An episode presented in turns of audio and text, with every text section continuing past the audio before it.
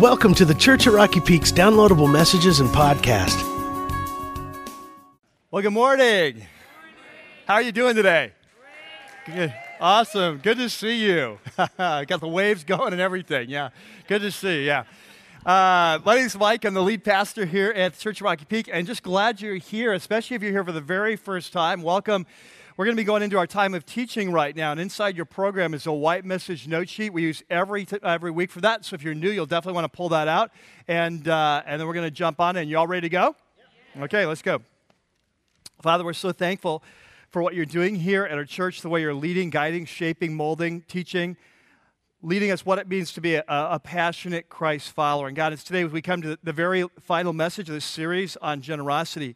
We pray you'd speak in a profound way, changing our paradigm of what it means to be a follower of Jesus. And we pray this in your name. Amen.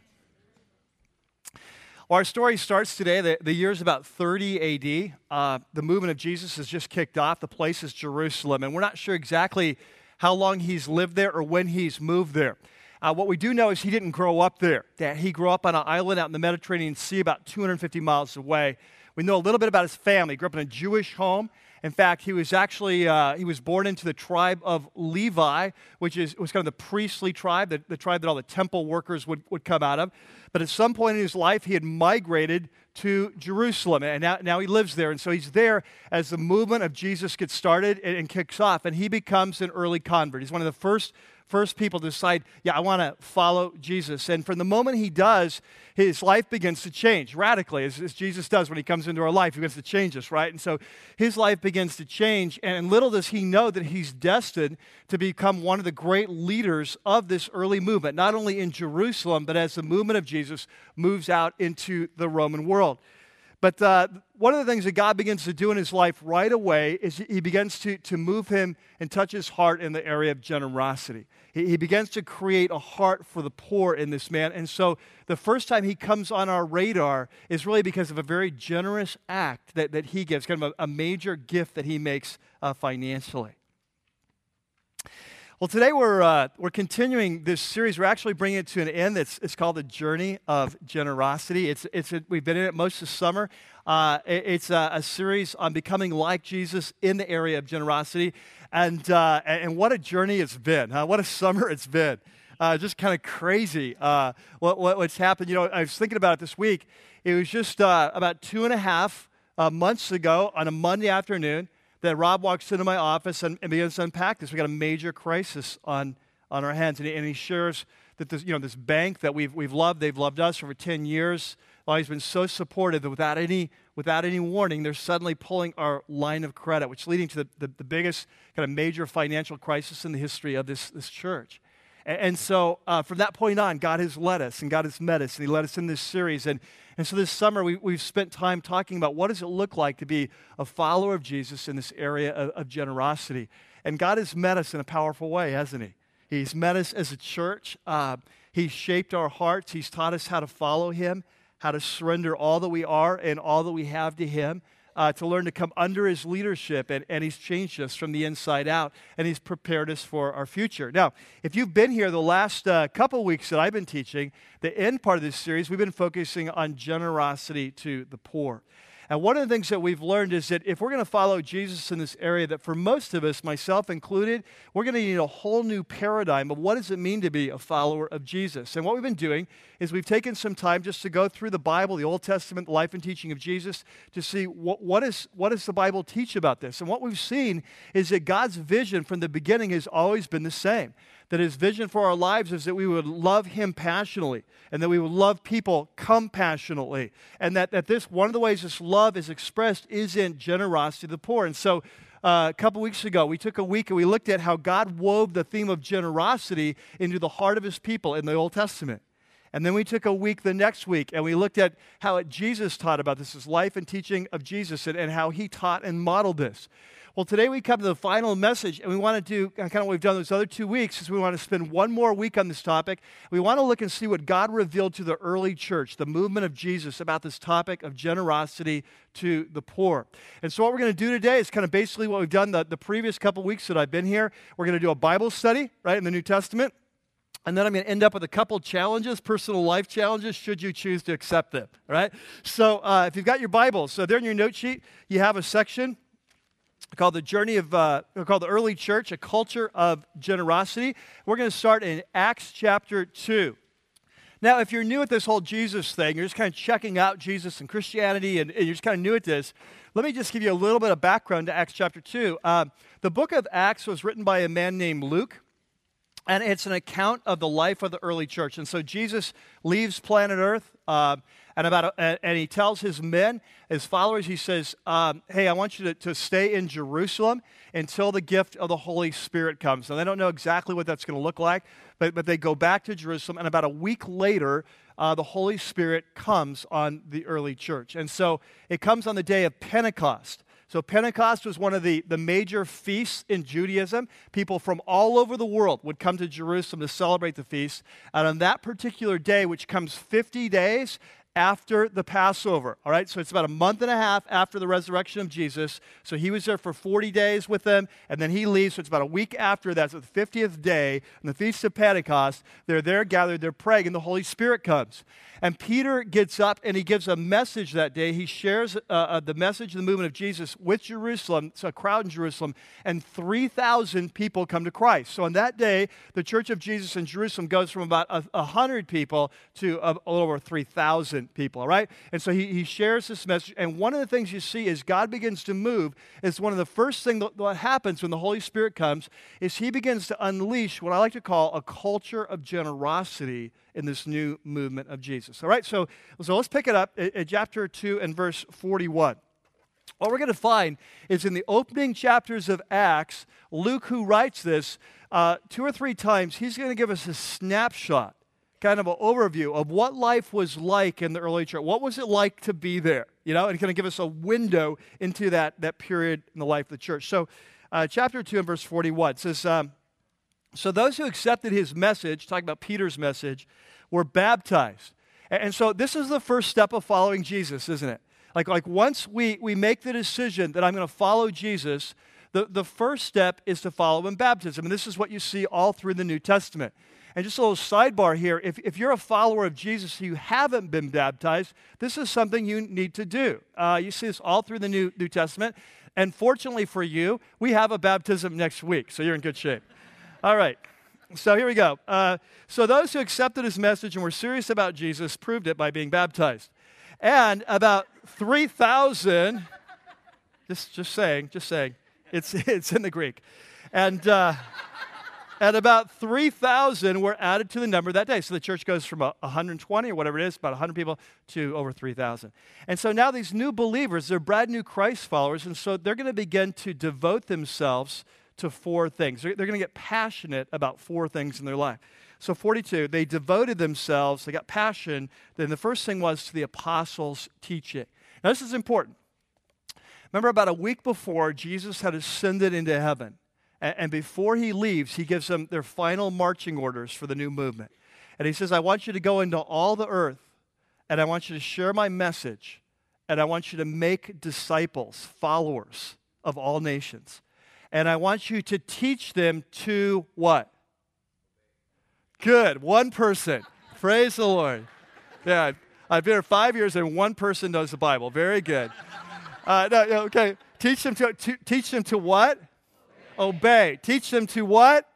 Obey. Obey. So Jesus says, go into all the world. Tell people who I am. Tell them what I've done, and then teach them how to obey. Okay, so he, he doesn't tell them, teach them to get a lot of Bible knowledge in your head, right? He says, teach them to obey. And so, so these early Christ followers, they devote themselves to the apostles' teaching. Why? Because the apostles were the designated teachers of the church. They're the ones that Jesus said, You know me, you've been with me for three years, my Holy Spirit's going to lead you. I want you to, to teach the movement, right? You're the authoritative teachers of the movement. So they devote themselves to the apostles' teaching. So they learn how to obey, right? So here every weekend we gather because we're gathering to learn how to because that's what we're doing. This is the apostles' teaching, isn't it? Like we don't we don't gather to get our cards punched, right?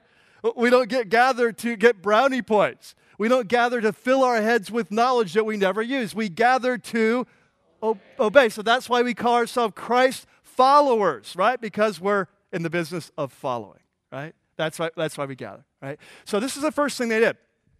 So they, they, the first thing they devote themselves is to the apostles' teaching. And the second thing they devote themselves to is the fellowship. There's this whole new movement. There's this new community of believers. And they're spending a lot of time together, hanging out, all right?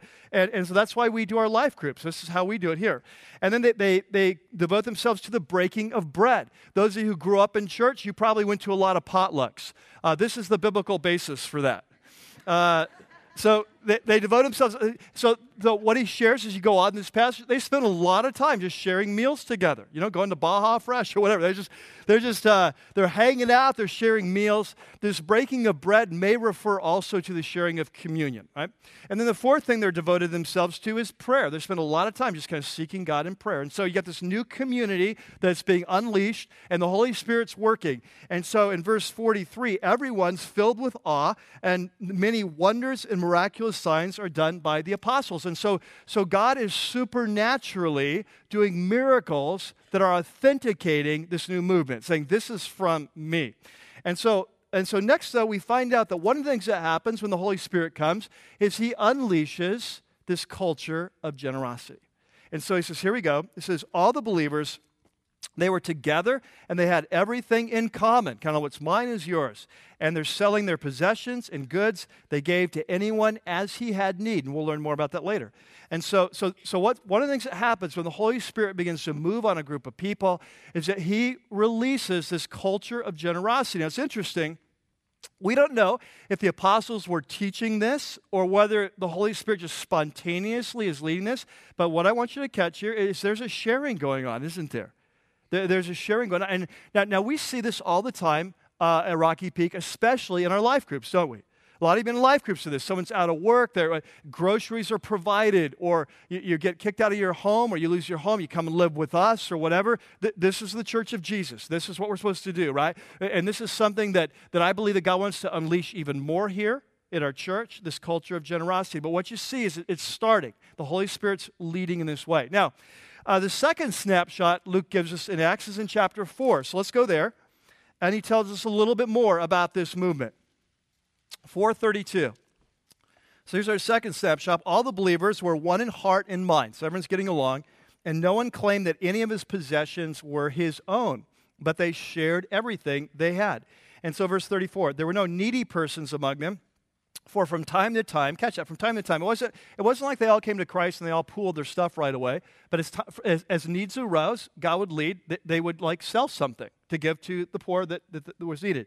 So there was no needy persons among them, 34, but from time to time, those who owned lands or houses sold them, they sold their real estate, and then once the money cleared escrow, they brought the money from the sales and they put it at the apostles' feet and it was distributed to anyone who had need. Okay? And so you get the picture of this.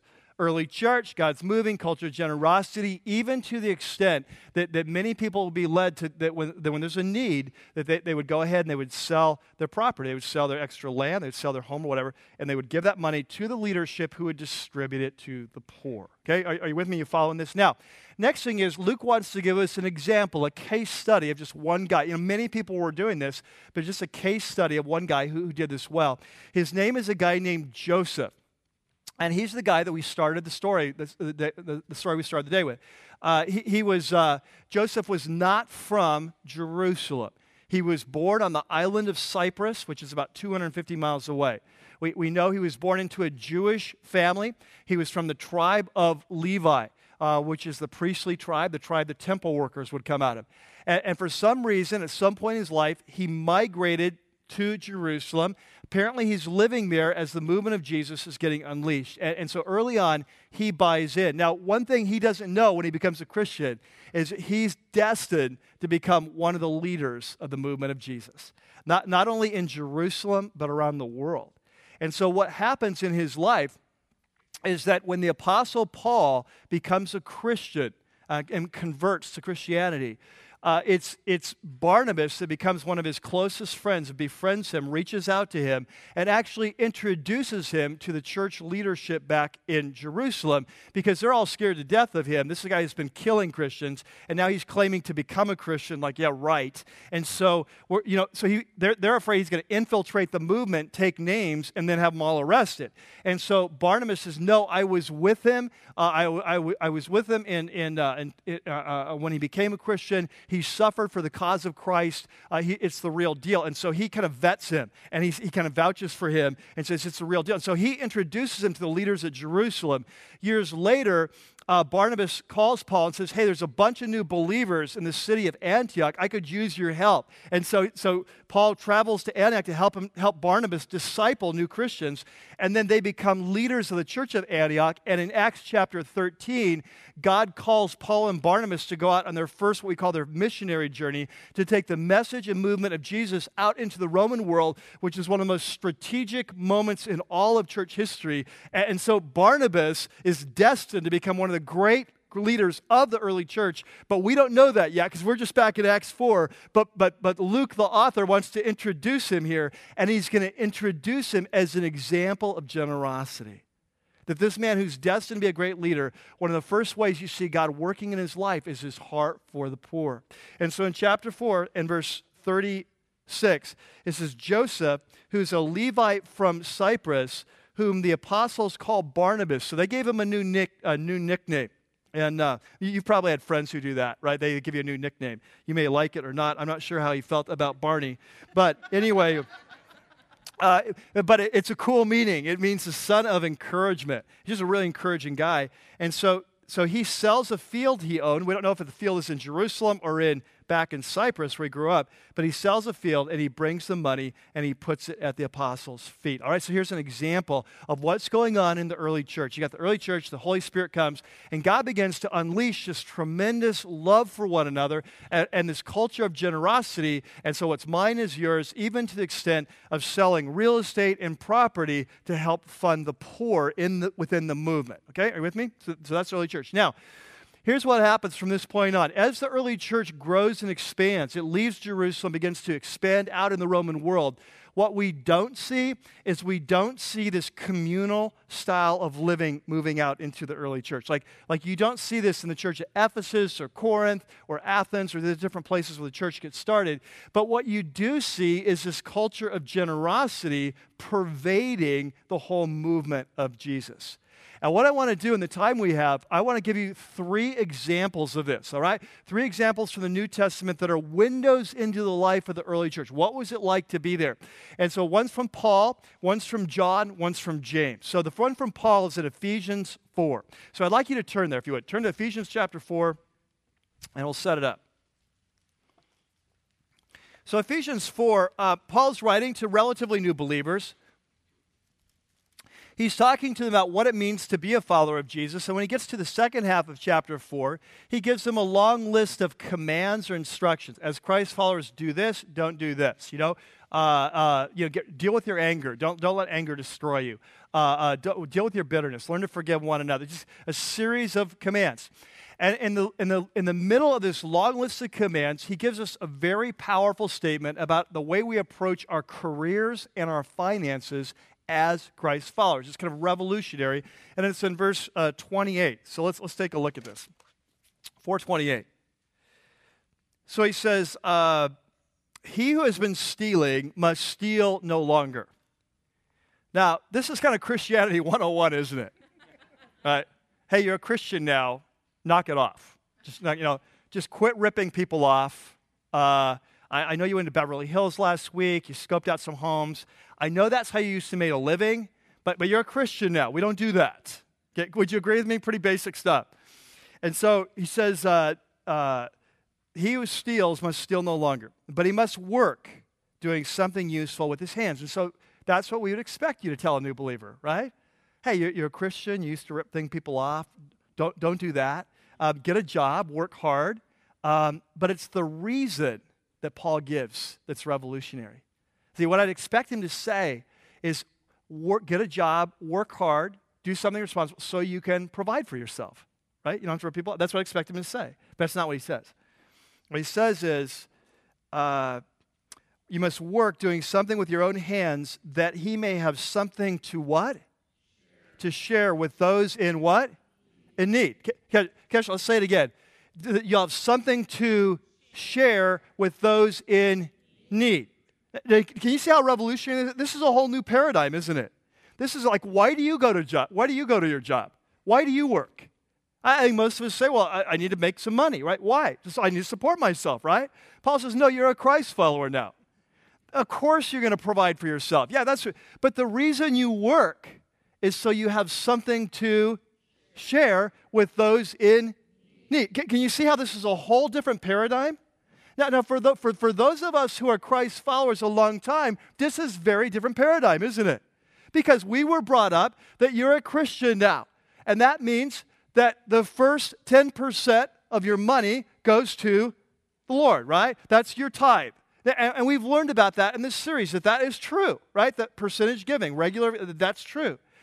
But what we were taught basically then is after that, how you spend is up to you. Just spend responsibly, right? And, Paul comes and says, no, the reason God gave you a job is not just to provide for yourself, but to help you provide for those who are in need. Isn't that revolutionary? And this is amazing, amazing little verse. Um, it's powerful. Basically, what Paul says, hey, there's three ways to approach making a living. You can steal to live, you can work to live, or you can work to give. Kind of a whole new, whole new approach. What does it mean to be a Christ follower? Now, let me say this. I want to say this at some point in this message, so let me say it now. When the Bible talks about giving to those in need, it's not talking about giving to the lazy, right? Like, like the Bible has a word for lazy people.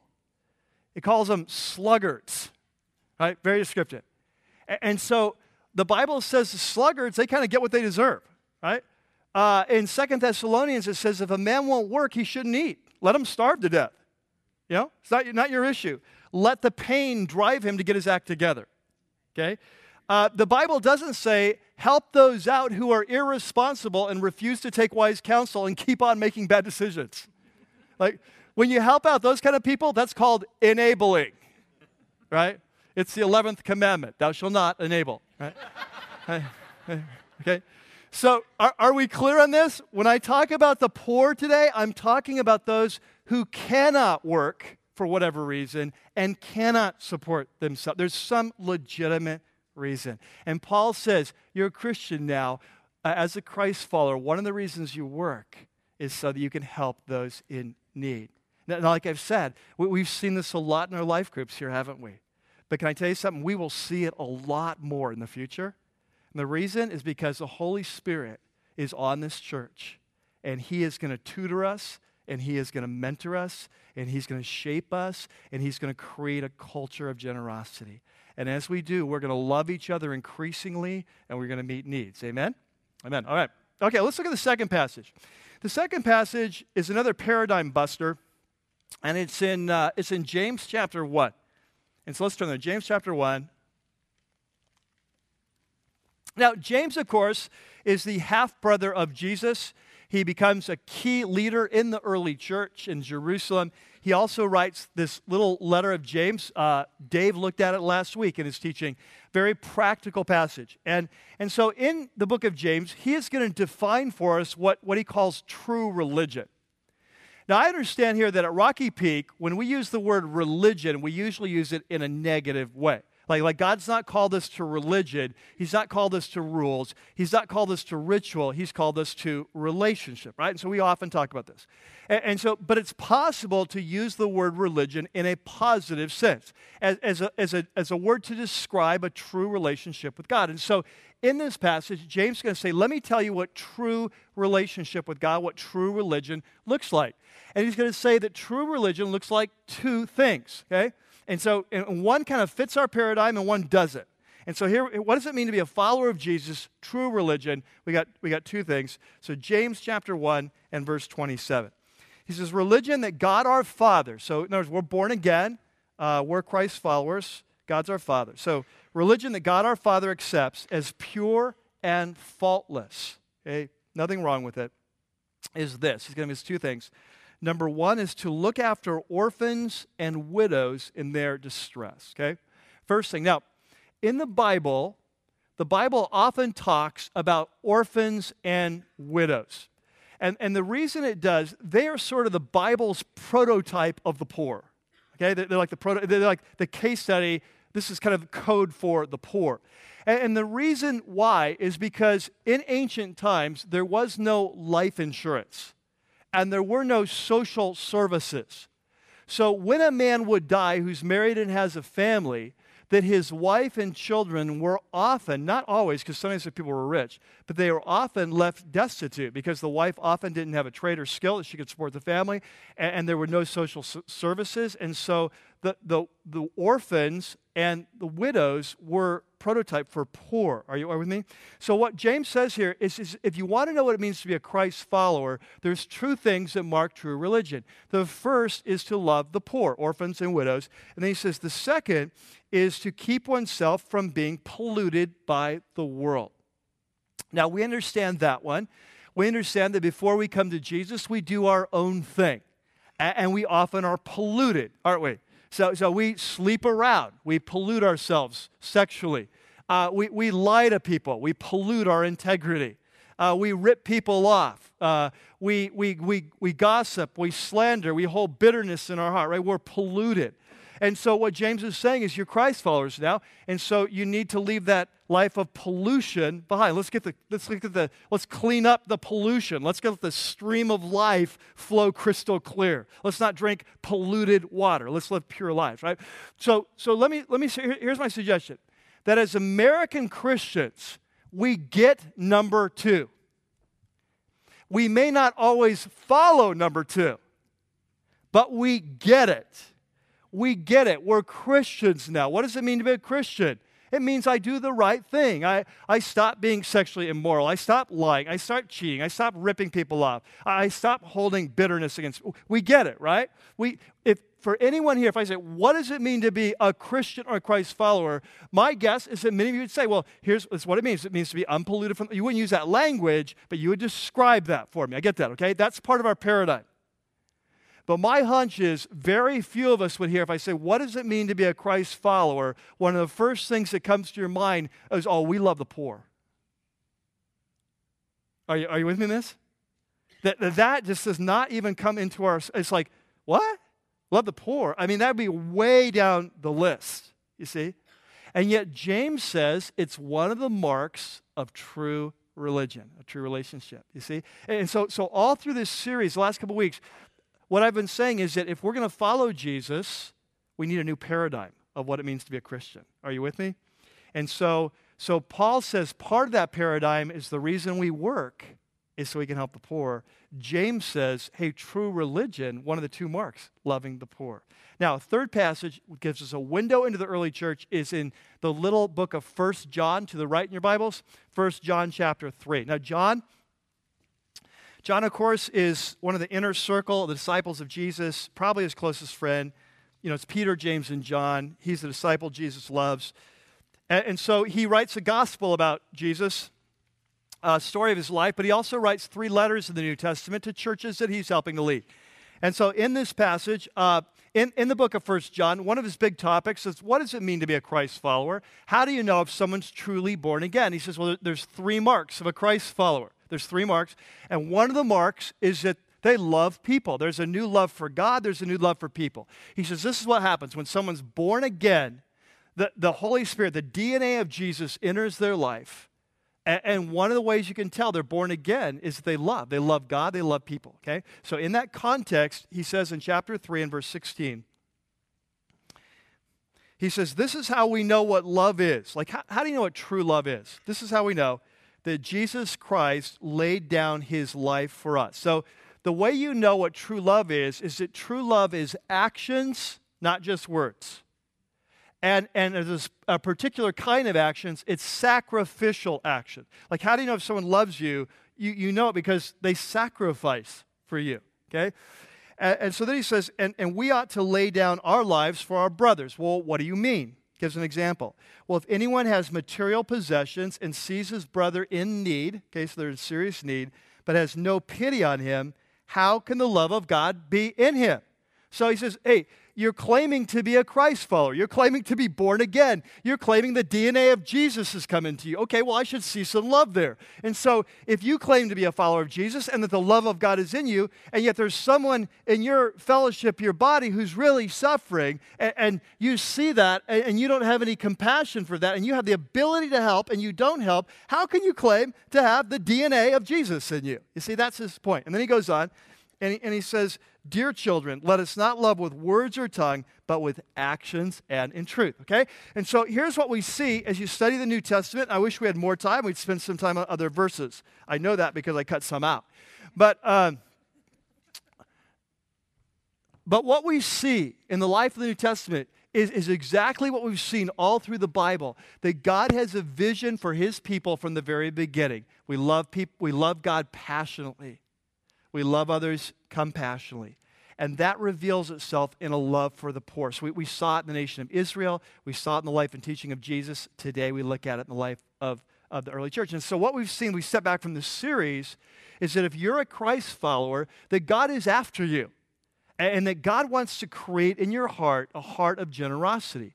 And as we've seen in this series, there's three major areas where the Holy Spirit will be leading you to grow in this. There's, there's percentage giving, which is a regular, systematic giving. We call that the tithe to fund the movement of Jesus.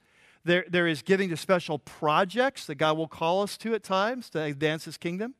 And then there is giving to the poor. And all three need to be part of our paradigm of what it means to be a passionate Christ follower. Now, as we, uh, as we begin to wrap up today, don't get your hopes up, it's going to be a while. Uh, I said, as we begin to wrap up, all right? so, as we begin to wrap up, uh, I, I want to give you your challenges for the day, right? So, there in your note sheet, you have a section, two final challenges microfinance and personal finance. Um, if you've been here the last few weeks, you know how this works. So the last, the last three weeks was we've been teaching about the poor, that every week I've given you an optional challenge. That, that if you want to grow in your love for the poor, I'm giving you an optional challenge. If you feel God's putting this on your heart, if He's leading you, that you would take this step, maybe a small baby step to help you grow in this area. And so I want to give you a quick update. This is just good news. Uh, first update you, you, you know that about two or three weeks ago, as a church, we went on a water fast. And so what we did is that we, we only drank water for a week and, and we, t- we saved all the money we would have spent on beverages and, and we brought it in, right? And so uh, that tally is now up to $24,000. Okay, so we got $24,000. So now, I told you what we're going to do is we're going to take this money, we're going to give it to an organization called Living Waters International Christian Group, and, and, what they do is they drill wells around the world for people who only have polluted water. They do it in the name of Christ to share the message of Jesus with them. And so, so I told you that their statistics is for every dollar we raise, they can provide fresh water for one year for one person. Amazing statistic, okay?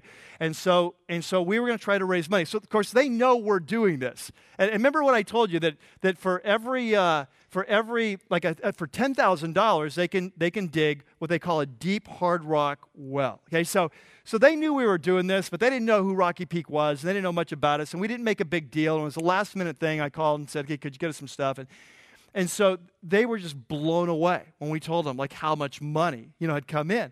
And so they're like ecstatic. They're so excited. And so they're like emailing, they're leaving me long voicemail messages. There's like, like they're just excited about this. And so the message this week is that because we raised so much money, that they were able to go to their, their, uh, their drillers in Ethiopia, which is where we asked to drill, and, and they were able to, to do some hard bargaining.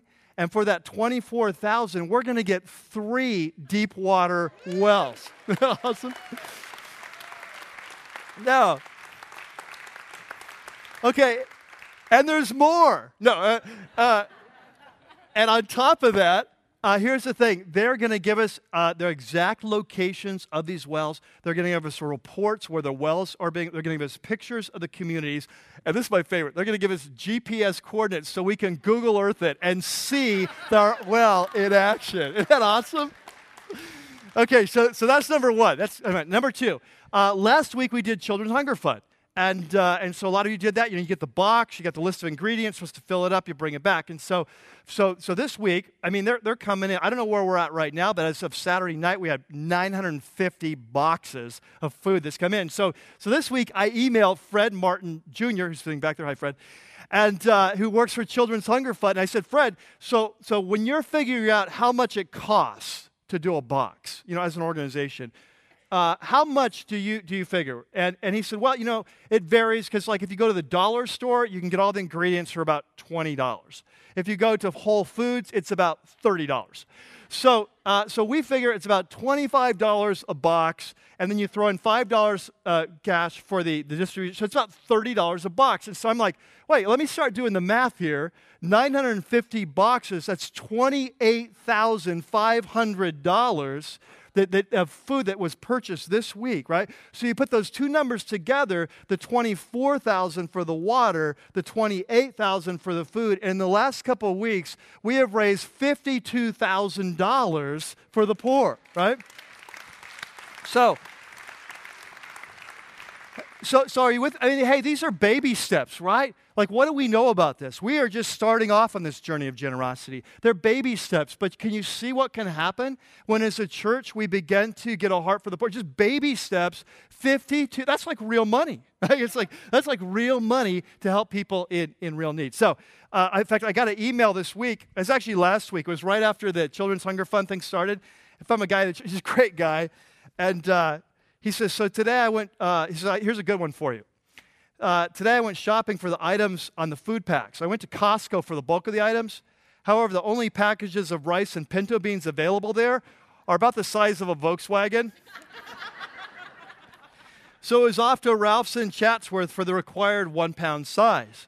I had no trouble with the rice, but they were out of pinto beans. When I was checking out, the, the, uh, the checker asked me if I'd found everything I was looking for, and I told him I did not retrieve the one pound size of pinto beans I was looking for. He said, Oh, yeah, the church at Rocky Peak is doing some sort of food drive. and we've been sold out of pintos for a couple of days. we, we should have more by Wednesday. And I said, I'll be back. So my thought was, it's incredible that a young man at the checkout stand, in a local grocery store, knew that something was going on at our church.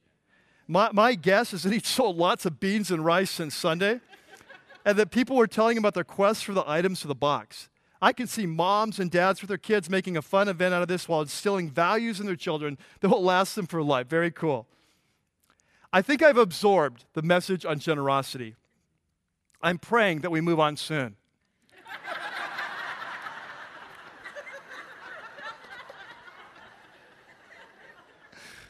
because each week we're digging deeper in our near empty pockets. We were reduced to eating lawn clippings this week.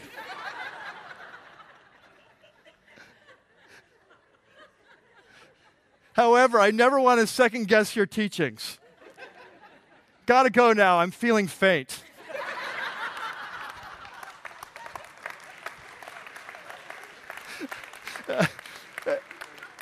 he signed off, go Rocky Peak. Okay, so, I, so, so it is the last week, and, uh, and I do have two more challenges, right? Well, one's kind of global, one's more personal. So let me jump in the global one. Uh, I'd like to talk today about, about a global challenge involving an area called microfinance. Now, for some of you, probably familiar, probably most of you not.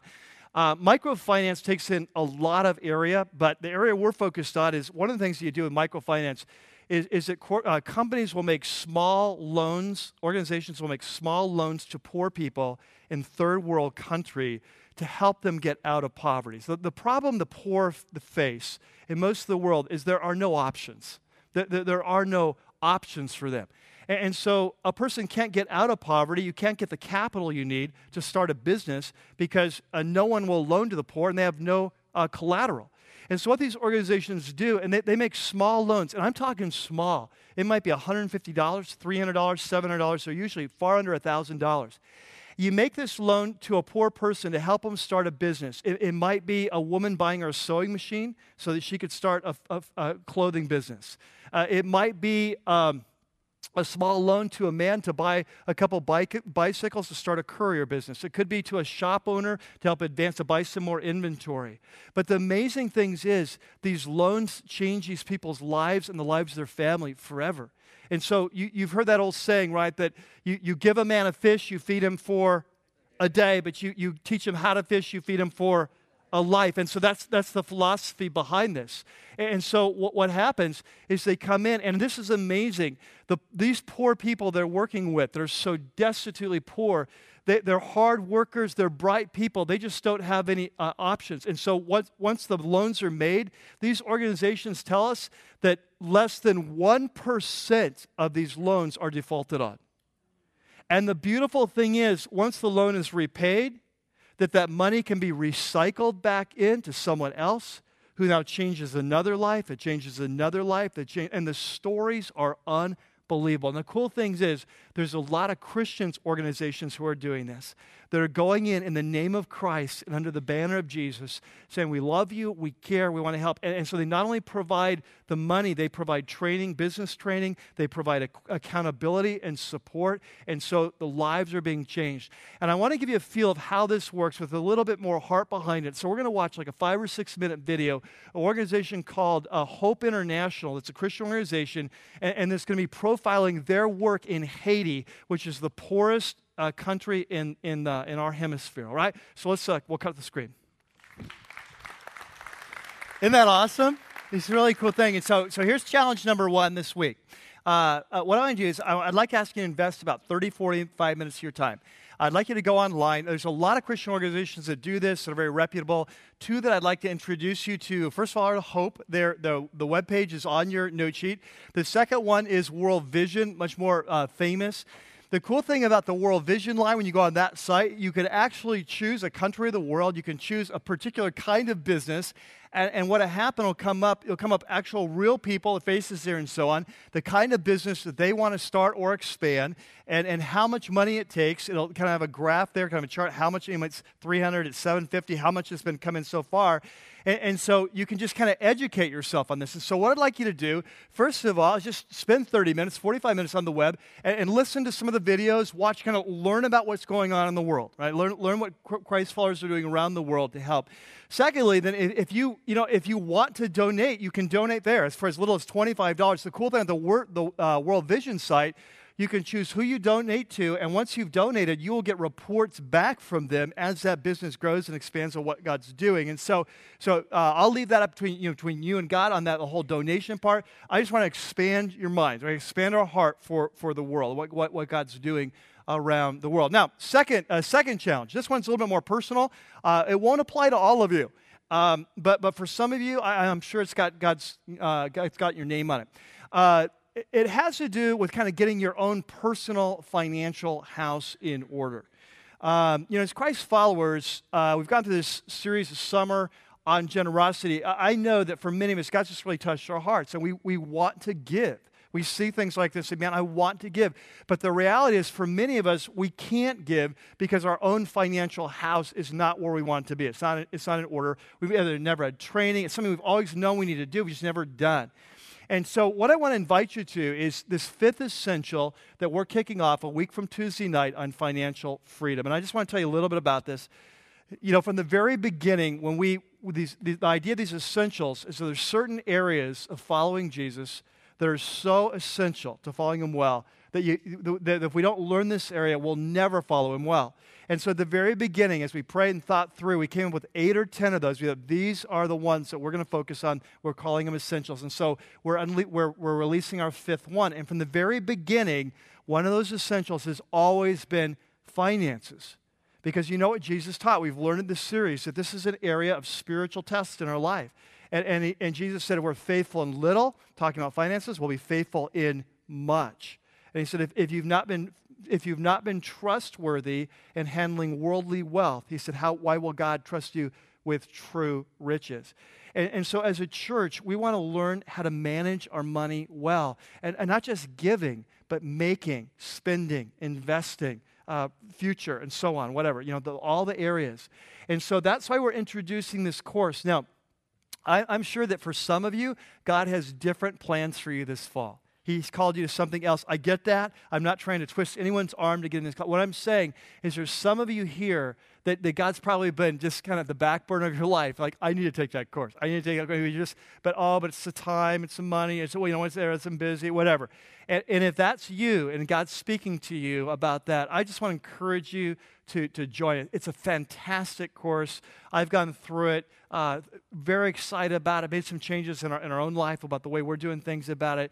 And so I'll be hosting that, but it's just great material. All right, so that's, that's your second thing. Now, um, if you want to sign up for that, today is the last day. We've been advertising that for weeks. You can go online. You can sign up online. If you get online, you don't, or you don't have a computer, you don't know how to do it, you can call until tomorrow at noon. We're going to hold it. We're going to kind of push the, the deadline tomorrow at noon. But after that, it's it's closed. All right. So that's challenge number two. Now, uh, as we wrap up this series, there in your note sheet, you have one final section. And it's called The Journey of Generosity, the final chapter. And, and so it's, it's hard to believe we're coming to the end of this. It's been an amazing two and a half months. But one of the things I told you early on um, is that when we talk about generosity, we talk about our finances, that ultimately it's not a financial issue, that ultimately this is a spiritual issue. Because Jesus said that no man can serve two masters. That every one of us, sooner or later, as a Christ follower, we have to decide do, do, are we going to take control of our finances or we give control to God? Like, like who owns it? Who is God in my life? Is God God is my finances? And so, so many of you have taken that step this summer of kind of surrendering all that you are, all that you have to Him. And I believe that, that this is really not the, the end of our journey of generosity. It's, it's really not the final chapter. It's the final chapter of this series, but it's the opening chapter of this, this teaching as a church, of this lesson that we're beginning. And my prayer is that God will continue to lead us as a church in the coming months and years, that He will begin to unpack for us what does it mean to be followers of Jesus in this area. And uh, I want to end today with a quote. The quote is from from Bill Hybels. A lot of you have heard of Bill. He's a famous pastor for the Midwest, one of the largest, most influential churches in our country. But about 10 or 15 years, I was listening to a message he was doing on, uh, on, on coveting, on, on, the Ten Commandments. And he, he talked about this about one of the key issues that we face as new believers in Christ is surrendering our finances to God and, and what happens when we do. And so I want to end with this, this quote uh, as a way of wrapping up this series. Just follow along. He says, and so, so God says, and of course, he's talking to a new believer here.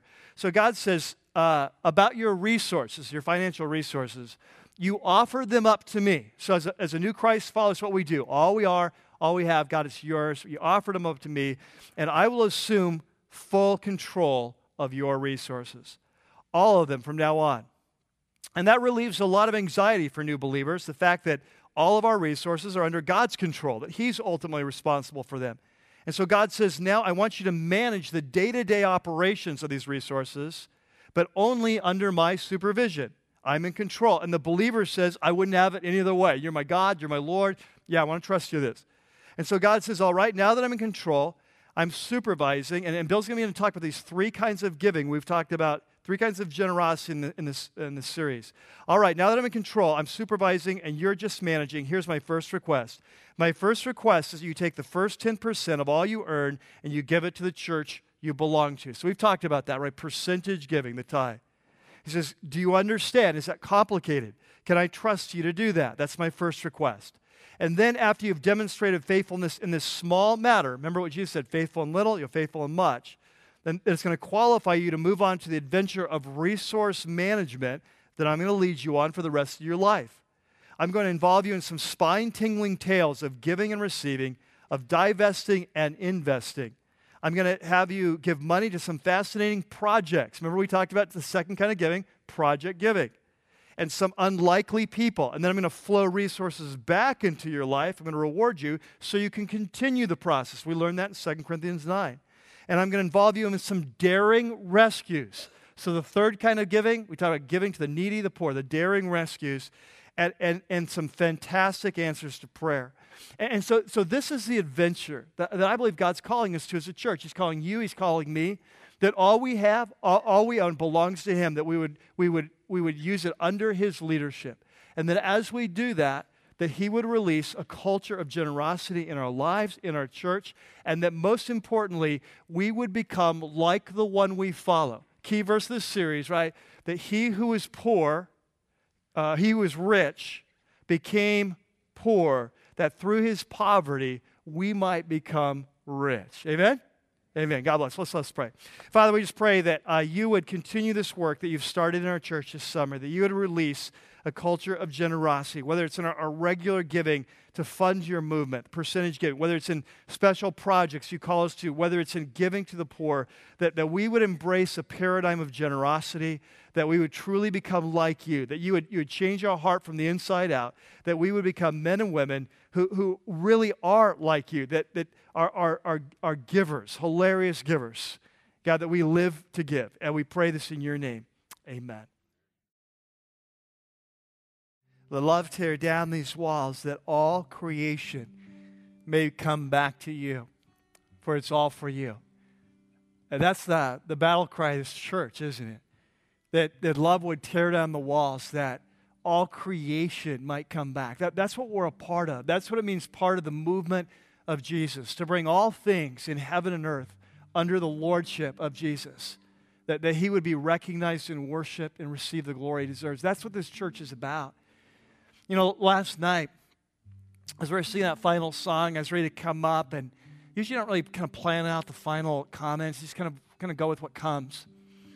And, and last night, as I, I, was, as I was walking up the stairs, you know what came is those words of Jesus, where he said that, that you are the salt of the earth. Not, not someone else, Rocky Peak, you. you are the salt of the earth. That you are the light of the world.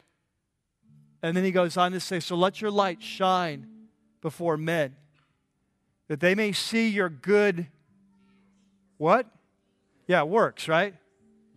That, that, that they may see your good works. That they may see your good works. Catch this. Not words, but works. I, I, I believe this. So the church in America, I can't speak for the church all over the world. I don't know the church all over the world. The church in America is sick of followers of Jesus that are all words. They're, they're looking for people who believe they found the answer to life and they demonstrate it by living it out by their works. And one of the most important works that He's given us to do is loving the poor. Amen? And so, so may God continue to release a culture of generosity here. May He touch your heart.